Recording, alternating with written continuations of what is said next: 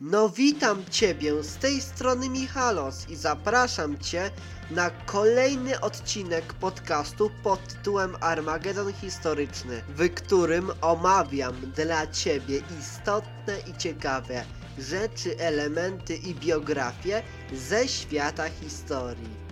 Zapraszam i życzę miłego oglądania.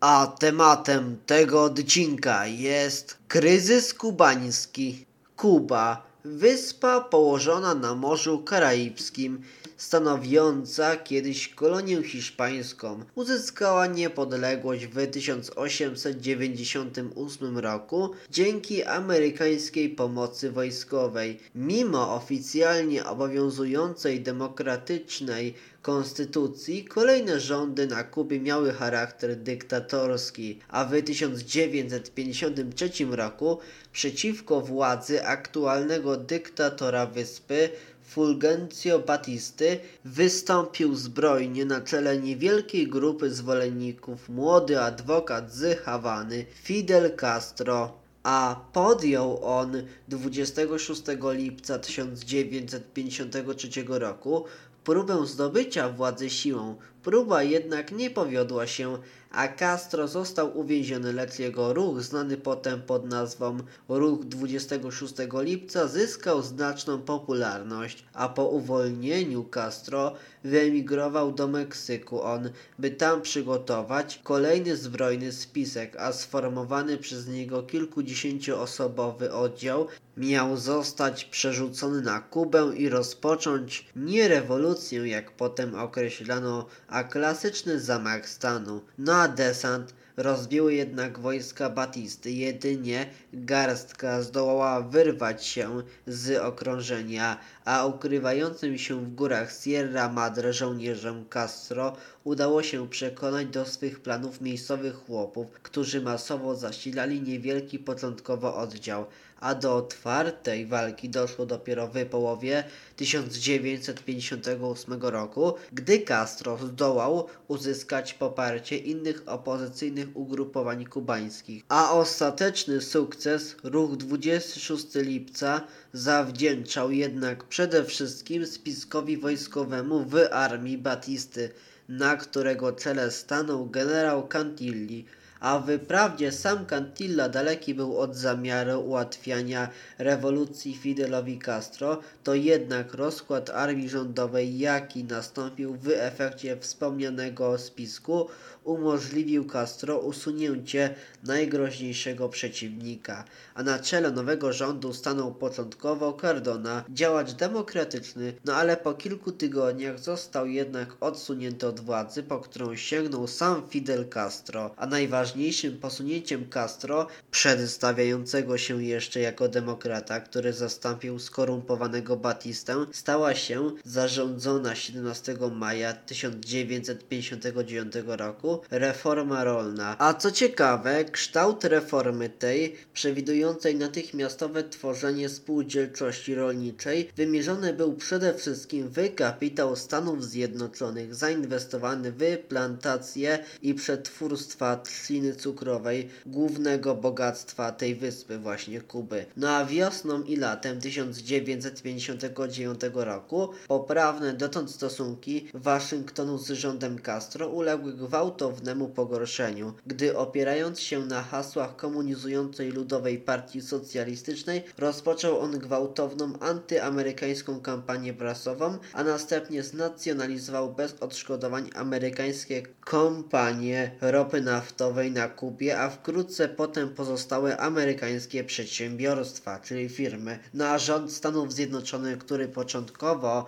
dość biernie obserwował przebieg wypadków na Kubie, zareagował wstrzymaniem importu cukru kubańskiego i zamrożeniem kubańskich kapitałów w USA, a ruch Fidela Castro postanowiła za to wykorzystać Moskwa, no bo położenie wyspy w bezpośrednim pobliżu wybrzeży USA dawało Związkowi Radzieckiemu wyjątkową okazję ulokowania swoich baz strategicznych w niezwykle dogodnym miejscu. No a otwierały się też nowe możliwości penetracji ideologicznej. Mimo iż poglądy Castro były początkowo dość odległe od marksizmu, to Moskwie udało się go przekonać do korzyści, jakie w konflikcie z USA może osiągnąć budując system komunistyczny w tej części świata. No ale trudno powiedzieć w jakim momencie stał się Castro oficjalnie wyznawcą systemu komunistycznego komunizmu. W każdym razie partia komunistyczna na Kubie, tak zwana Zjednoczona Partia Rewolucji, została założona dopiero pod koniec 1962 roku, a więc ponad 3 lata po zwycięstwie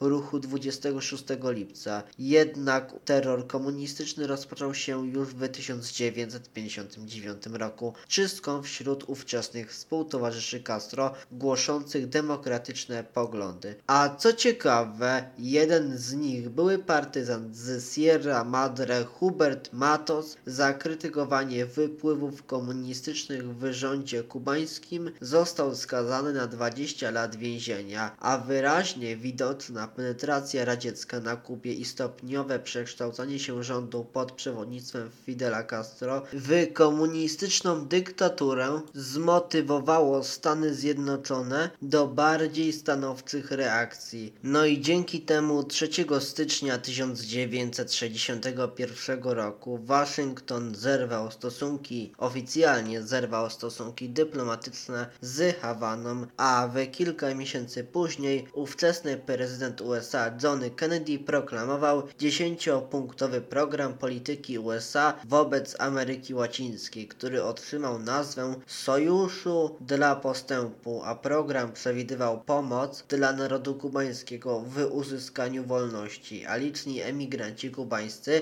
którzy schronili się na terytorium USA, uchodząc przed terrorem kubańskim sił bezpieczeństwa, stworzyli pod przewodnictwem Cardony, pierwszego premiera Kuby po wypędzeniu Batisty, polityczną radę uchodźców kubańskich, a taktykę realizowaną przez Fidela Castro określili oni jako zdradę rewolucji kubańskiej, która doprowadziła do przekształcenia wyspy w komunistyczny przyczółek wymierzony przeciwko USA. No a dnia 13 kwietnia 1961 roku uchodźcy kubańscy w liczbie około 12 tysięcy żołnierzy podjęli próbę zbrojnego desantu w Zatoce Świń, 150 km na południowy wschód od stolicy Kuby, Hawany. Liczono, że ludność wyspy, która doświadczyła już na sobie metod dyktatury Fidela Castro, dopomoże czynnie w obaleniu jego rządu, ale oddziały uchodźców nie zdołały się jednak przebić w głąb wyspy i zostały rozbite przez wojska rządowe Fidela Castro. No a reżim Castro wykorzystał tą nieudolną operację, by zlikwidować całą prawdziwą i domniemaną opozycję i przez to w kubańskich więzieniach znalazło się dalszych około 100 tysięcy osób. No a Castro, który wzbraniał się do tego momentu przed wypuszczaniem regularnych jednostek radzieckich na Kubę, przerażony możliwością ponownego ataku swoich przeciwników politycznych, udał się pospiesznie do Moskwy, zapewniając Chruszczowa o swojej wierności ideom marksistowsko-leninowskim i prosząc o zbrojną pomoc. A od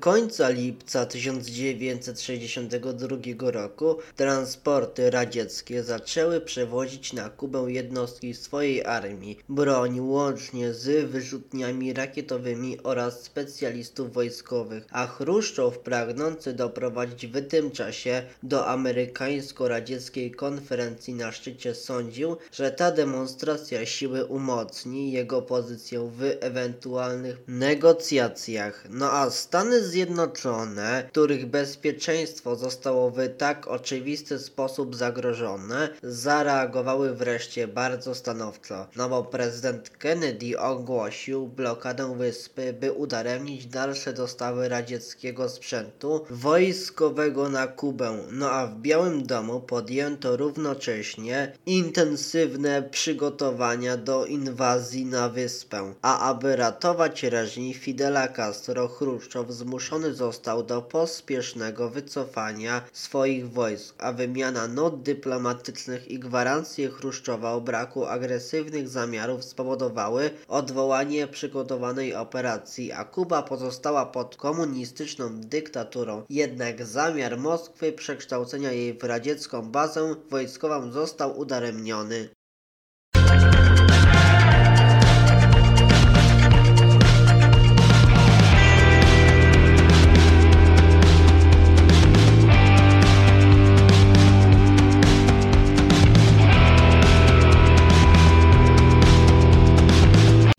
Niestety, ten odcinek dobiega już do końca. Więc bardzo bym chciał Tobie podziękować za to, że poświęciłeś swój cenny czas na ten odcinek i bardzo bym chciał też Tobie podziękować za to, że doszłeś do końca tego odcinka. A jeśli spodobał się Tobie ten odcinek, no to możesz podzielić się nim z innymi, udostępniając go na swój profil na Facebooku, na LinkedInie, na Twitterze, etc., etc. Po prostu dziel się tym odcinkiem, gdzie się da. Udostępniaj ten odcinek, gdzie się da. Nawet udostępniaj go na Messengerze, wysyłając go swoim znajomym. No dobrze, ja się z Tobą żegnam i życzę Tobie miłego poranka, miłego dnia, miłego wieczora czy miłej nocy, zależy kiedy oglądacie lub słuchacie ten odcinek. No to cześć, widzimy się lub słyszymy w następnym odcinku. Do zobaczenia, pa!